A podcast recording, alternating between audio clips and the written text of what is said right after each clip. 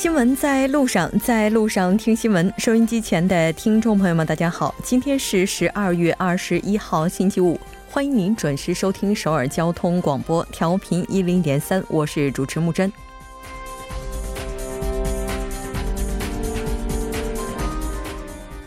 韩国盖洛普本月18到20号的一份调查结果显示，对文总统职责履行持消极态度的比率首次超过了持积极态度者， 其中主要的加分项为外交， 而减分项则主要集中在经济民生。 线下韩国政府期待推动南北合作，为外交经济寻找突破口。 然而在国际对北制裁的大背景之下，步履可谓艰辛。 今天韩美工作组会就南北铁路连接启动一事的举行达成共识， 希望一切都向好。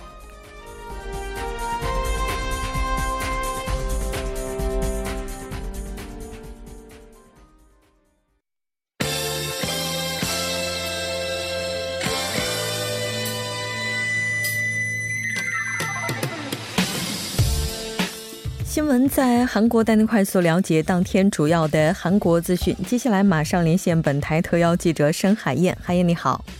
主播好，各位听众好， 非常高兴和您一起来了解今天韩国方面的主要资讯。 那我们先来看一下今天的第一条消息。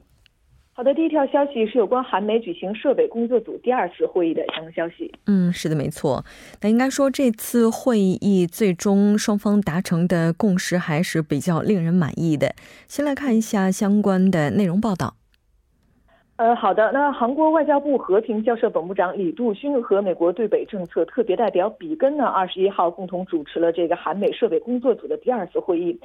主要来讨论这个推动北核问题谈判和对南北韩合作项目给予豁免制裁待遇等事宜。 那会议呢于上午10点在首尔的这个韩国外交部举行。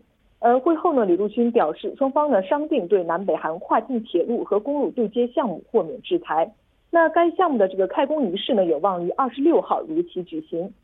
据悉呢，开工仪式本身其实是不属于这个制裁对象的， 但是届时呢需要使用的这个部分对北寄运物资呢需要提前申请这个制裁豁免。 是的，没错。 那这次的话，南北铁路连接的启动仪式可以说也是得到了特别的制裁豁免。 那除此之外还有一些其他的项目，我们一起来看一下。 李杜勋表示呢，韩美当天还商定对这个南北韩共同发掘遗骸， 对这个北韩提供抗流感药物等这个2项呢豁免制裁， 由此呢相应的项目呢也将得以顺利进行。 李杜勋表示呢，韩美一致认为从现在到明年初呢是构建半岛永久和平机制的关键时期， 并商定呢共促朝美对话早日重启。 比根表示呢，目前还不方便公开第2次这个朝美首脑会谈的时间和地点， 但是朝美呢将继续就此努力，争取呢取得积极的成果。 对于美国是否会通过这个缓和对北制裁来推动朝美磋商取得进展呢， 比根表示呢，美方无意缓和对北双边及单边制裁， 但是呢将继续考虑积累这个朝美互信。 那比根评价称呢，这次的这个韩美磋商呢富有成果， 这一系列的活动呢不仅有效促进了这个韩美合作， 也更加呢有助于推动朝美磋商取得积极的进展。 是的，没错。 其实应该说北韩和美国之间接下来最为引人瞩目的就是在 2019年的时候到底何时能够举行首脑会谈。 我们看到当地时间20号的时候， 美国国务卿蓬佩奥是接受了采访，也是就此发表了讲话。 我们来看一下。 没错，是这样的。 那当地时间20号呢， 美国国务卿蓬佩奥呢在接受媒体访问的时候表示呢， 美方期望第2次特金会呢在2019年的年初举行。蓬佩奥表示呢， 相比较这个1年前， 北韩没有进行更多的这个导弹测试以及核试验，情况呢要好很多。 那么双方呢仍在执行金正恩领导人对无核化的承诺。特朗普政府呢做到了历届政府都没能做成的是，美国呢变得更加的安全。 那前不久呢，其实这个特朗普总统呢曾经发推特表示呢， 有可能在明年2月份举行特金会， 不会着急。 那这番言论呢让人以为这个金特会呢会进一步的推迟， 但是蓬佩奥的发言呢可以理解为并不想刻意的来推迟首脑会谈。是的，没错。在每年1月1号的时候，北韩最高领导人呢都会发表新年贺词。我们也看到各界都表示这也会成为接下来北韩和美国首脑会谈时间以及相关内容的重要风向标。那这条关注到这儿，我们再来看一下下一条消息。 是的，没错，我们在今天开场的时候也已经提到了，那应该说目前负面评价是首次超过了正面的评价。没错，是这样的。那文在寅总统的这个国政支持率呢，连续2周呢都保持在45%到50%之间。那尤其呢上任后也是第一次呢负面评价超过了正面的评价。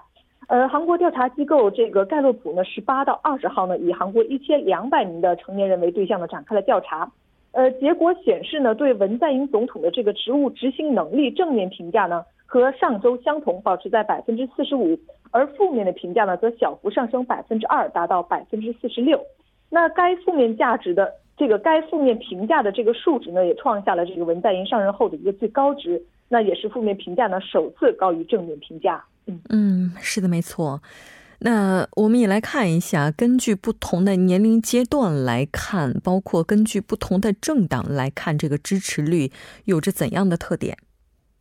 按照年龄来划分呢，正面评价比较高的呢有30到39岁 这个占比呢达到63%， 20到29岁呢占53%， 40到49呢占50%。 那么相反呢， 50到59岁和 69岁的这个负面评价呢分别为56%和57%。 按政党来划分呢，共同民主党支持群体的76%。 和这个正义党支持群体的正义党支持群体的53%呢，对文在寅总统的这个职务执行能力呢给出了正面的评价。那么做出正面评价的理由呢，是改善了这个和北韩的关系占17%， 尽了全部的这个努力呢占10%， 外交做得好呢占9%。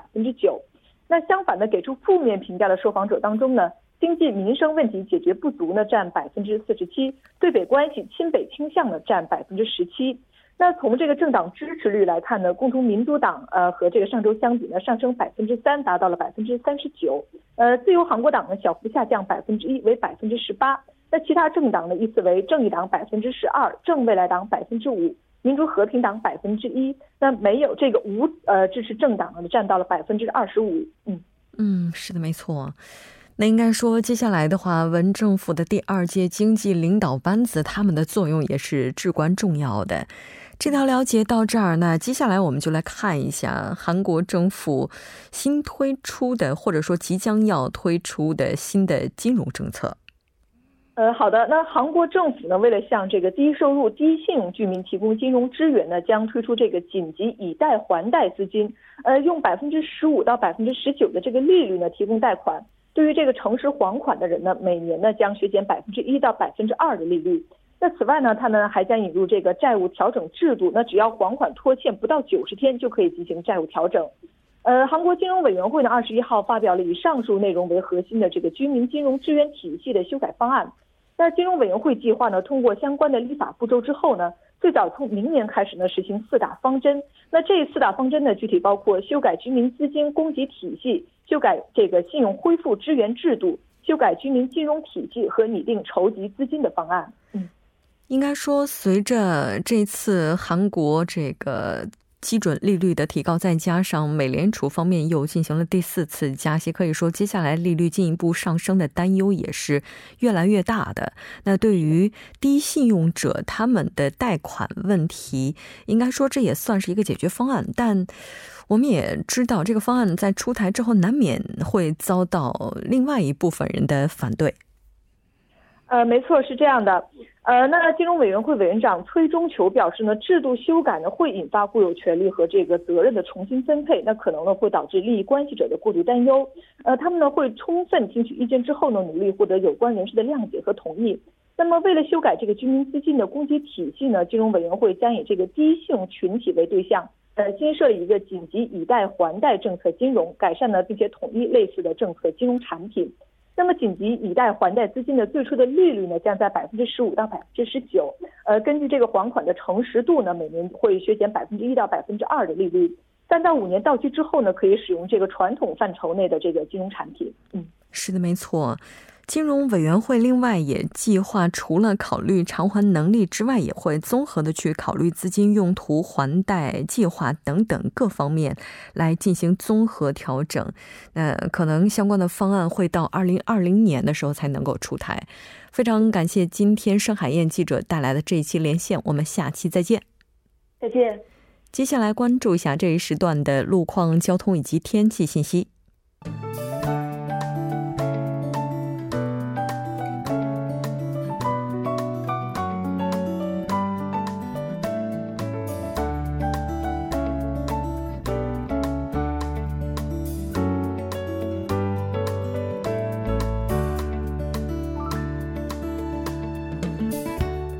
听众朋友们晚上好，今天是星期五， 这里受成琛为您带来这一时段的路况及天气播报。 现在是晚间6点12分。 我们先来关注一下首尔市交通情报科发来的晚高峰实时路况。 第一条消息来自社稷路 光化门至景福宫站方向， 目前呢该方向胡同道路的施工作业已经结束， 但受到晚高峰的影响， 目前该路段的拥堵是比较严重的， 请来往的车主们参考相应路段安全驾驶，减速慢行。 下一则路况来自灵洞路建大入口站至儿童大公园站这一路段， 目前在该路段的下行车道上正在进行道路施工作业， 下行车道暂时不便通行， 还望途经的车主们参考相应路段提前变道行驶。 好，来关注天气。 今天内陆地区的雾霾浓度整体偏高， 连续的静稳天气导致大气扩散条件转差， 只有等到下周一新一轮的冷空气到来之后， 空气质量才会有所改善。 所以建议听众朋友们最近在外出时呢佩戴防护口罩， 尽量的减少户外活动。 我们先来关注一下首尔市的具体播报情况。 今天夜间至明天凌晨多云， 最低气温2度， 明天白天多云， 最高气温9度。 好的，以上就是这一时段的天气与路况信息， 我们稍后再见。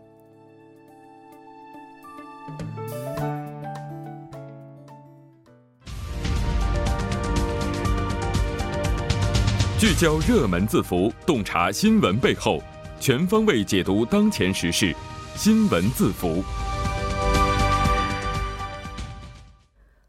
好的，欢迎回来，聚焦热门字符，解读新闻背后。 接下来马上请出栏目嘉宾音乐。音乐你好。 你好主播，大家晚上好。 非常高兴和你一起来了解今天的新闻字符。 其实今天这个字符的话应该说也是前一段时间发生的一起悲剧的延续。 是，那今天和大家聊的这个话题呢， 就是引用了这个发生悲剧的场所， 是这个泰安火力发电所。 先来介绍一下这个发电所吧。 对，那顾名思义在泰安嘛， 不是中国泰安， 是中青南道的这个泰安郡呢， 它有一个这样的泰安火力发电站。 那它呢主要是利用煤炭呢、石油、天然气 这种属于燃烧的这种火力， 进而发动电流呢来供电。 那它最开始呢其实是隶属于这个韩国电力公社的， 那么在01年以后 这个分离出来， 把它就是归类为韩国西部发电公司， 让他们去运营。 当然了，其中类似于比如说操作 还有维修部门， 我们说这个安全度可能会比较高的这几个部门呢， 就是交给了这个承包企业， 也就我们顾名思义经常会提到的这种外包公司， 让他们进行来管理。 是的，没错。 其实我们也看到今天的报道， 韩国共同民主党的代表李海赞以及中南的知事， 包括一些重要的人士去现场进行了调研。 当然这个情况我们也是通过各大媒体有所了解哈。 那今天选择这个字符的原因又是什么呢？ 这个就是刚刚像主播开头也跟我们提到了， 因为是10多前发生的一个事故， 但是好像10多天前的时候 似乎媒体没有就是说特别多的报道。 对，那今天的时候就是说， 我们再把这个事情和大家简单的捋一下。 因为首先这个悲剧发生在一个年仅24岁的金某的身上， 我们都说24岁， 可以说应该说是人生刚刚开始。其实今天的这个字符的主题呢，我最开始也是想引用他的名字，字就是青年金某某以他的名字，但是因为这个韩语名字翻译成中文我不太能确定就是翻译的特别准确嘛，毕竟要对逝者的一个尊重，所以就是说把这个发电所的名字作为一个这个字符的主题。那他呢其实是在今年9月17号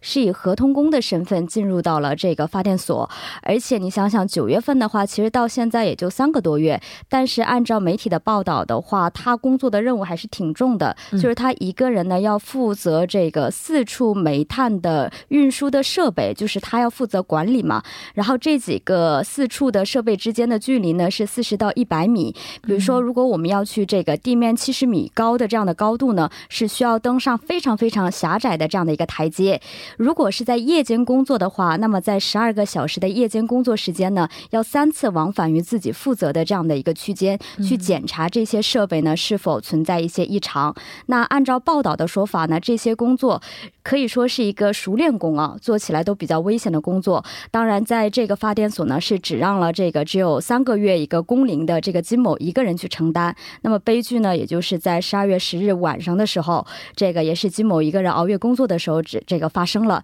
因为他当天呢是进入了传送带内，是负责开始这个检查，但是检查之后就是说跟他一起工作的这个负责人呢就是联系不到他了，就打电话也没办法接通，所以这个公司呢在第二天的凌晨1点开始进行这个搜索，但是这个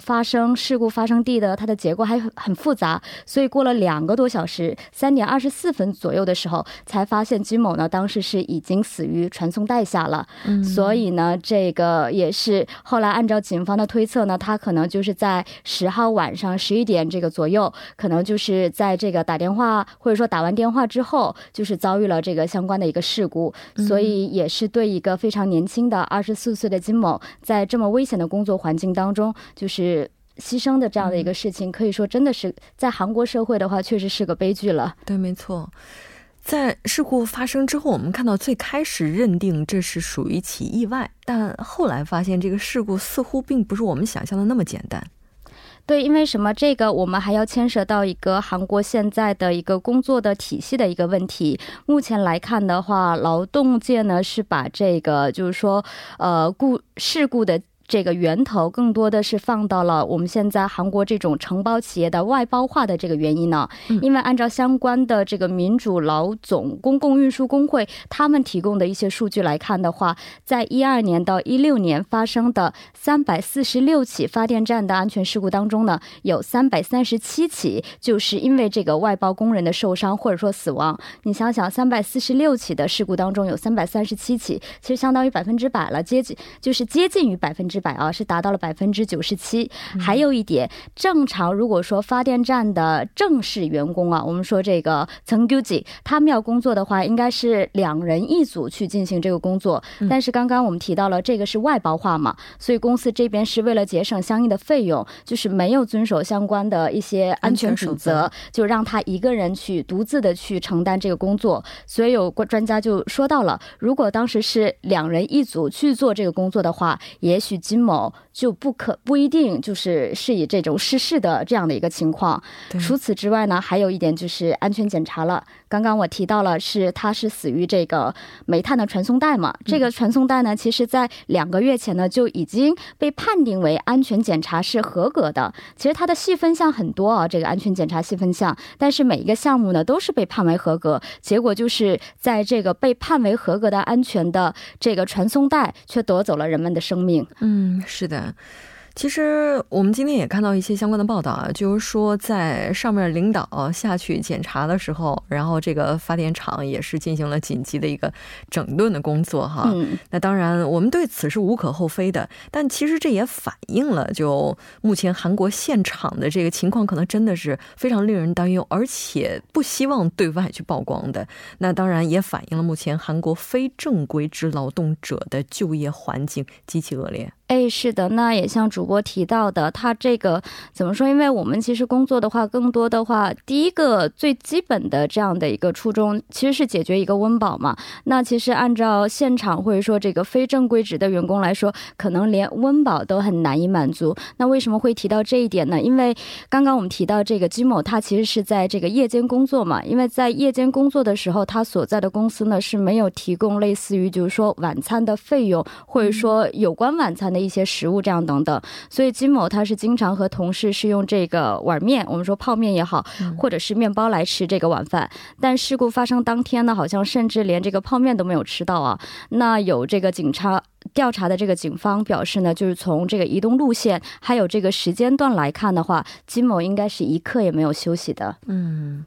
高强度的作业也是导致这次事故的重要原因。刚才提到说这个传送带它是检查之后就状态是良好的，事故发生之后就停了这个工作流水线，但是启动了旁边的。哎，对，这个是给大家讲一下这个事故的这个情况啊，是就正常事故发生以后呢，有这个雇佣部，他们就是说像这个太阳火力发电站呢下了相关的这个停止作业的相关的命令。那后来呢，这个发电所呢在处理工作没有结束的情况下，就启动了和发生事故传送带相距不到1米地方的这个其他的传送带。所以这个呢也是引起目前这个市民也好，或者说这个网友的这个舆论各方面的一些反感。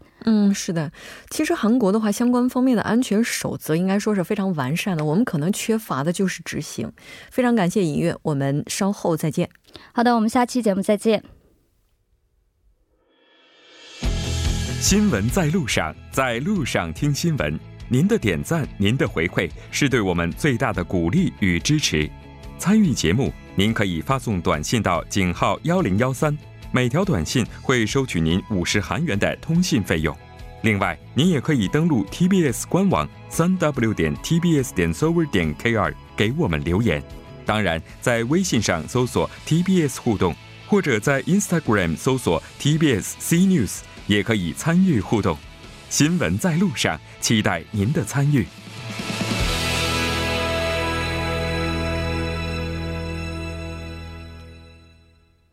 好了，欢迎回来听他说，评舆论内外。接下来马上连线我们的特邀嘉宾，来自首尔第一大学的郑明书教授。郑教授你好。主持人你好，听众朋友大家好，我是首尔Digital大学中国学系郑明书，非常高兴和您一起来了解今天的他说。那我们先来看一下今天您带来的语录是什么。好的，사업이 훨씬 나빠졌다. 구매자들은 관세 부담을 짊어져야 하고 분명히 우리에게 영향을 미칠 것이다. 中文是油画事业经营更加恶化，购买者要承担起关税的负担，对我们也会有不利的影响。那么这句话呢，是在大分油画村经营20年画廊的赵某说的话。油画就是美术的这个油画，对吧？ 其实像油画这个市场，我们应该说如果要是喜欢艺术的朋友应该是了解的，它这个规模还是非常大的。 是的，我先来简单介绍一下广东省深圳的大分油画村。简称是大分村，是深圳民景点之一，原来是客家村落中一个，现在是全球最大油画生产和出口基地。那么这里呢，聚集了8000名画家，就好像工厂一样快速完成一幅复制艺术品，因为是专业化分工化，各个画家负责素描、色彩就是上色的工作。这里也有油画工厂的别称，接受复制艺术品 订单的画廊共计2100多处，可以说是规模庞大。那么一处品呢有习近平主席和普京的普京等各国领导的肖像画，也有梵高、莫奈等代表西洋美术史的画家的巨作，流通到全世界的全体油画复制品的75%，几乎都是大分油画村生产的。也许在欧洲、美国等地的酒店或者是博物馆等地，您所看到的油画也有可能是大分油画村制造。那么鉴定价格为 1114亿韩元的 梵高作品 별이빛나는 밤 中文是星月光的复制品呢， 在大分村一天就能完成，而且价格也在 16万韩元。 这个大分油画村我们看到应该已经是中国深圳的一个著名景点了，它目前也是全球最大的油画生产出口基地。刚才提到了关税，那这个油画它并且不是真品，是属于仿制品，那它也是需要受到关税这方面的一些制约吗？ 对，是的，因为中美贸易战的影响呢，大分油画村也受到了不少打击。特朗普行政部呢加征10%关税的2000亿美元规模的中国制造进口品目录当中呢，就包括了古董、素描等美术品在内。受到直接影响的是高价的美术品市场。那么美国的加征关税计划发表之后呢，中国以外的美术品 经纪人或者是收藏者纷纷表示，要是中国产艺术品的价格上涨的话，欧洲和美国等博物馆还有参观者会受到不利的影响。那么根据金融企业 USB AG 资料呢，全世界美术品竞卖市场中，中国占 21%， 仅次于美国，美国是 42%。 美国去年购买的中国产古董艺术品规模有 1208亿韩元， 在大分油画村去年购买了 750亿韩元的艺术品。 是的，其实这个行业的话在 08年的时候 金融危机当中也是受到了影响的。 是的，大分原本是300名居民耕田生活的贫困农村，但是1989年香港籍的美术商在这里开了油画专门商店，收藏并销售作品之后呢，很多画家聚集在这里。后来就成了中国最大的油画批发市场。大分已经在 2008年的时候经历过一次金融危机的波折，那么海外销售不振，大分开始把目光呢转向中国国内。当时中国国内因为急速的经济增长，中产阶层大幅增加，国内需求也因此而大增，使得大分村的油画呢能够创出利润。目前中国国内需求呢已达到 88%。 是的，没错。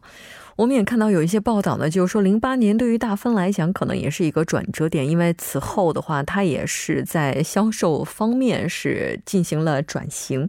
但我们看到最近这些 市场是在进行不断的改进，脱离复制转型，那应该说也是这个一种时代发展的必须了。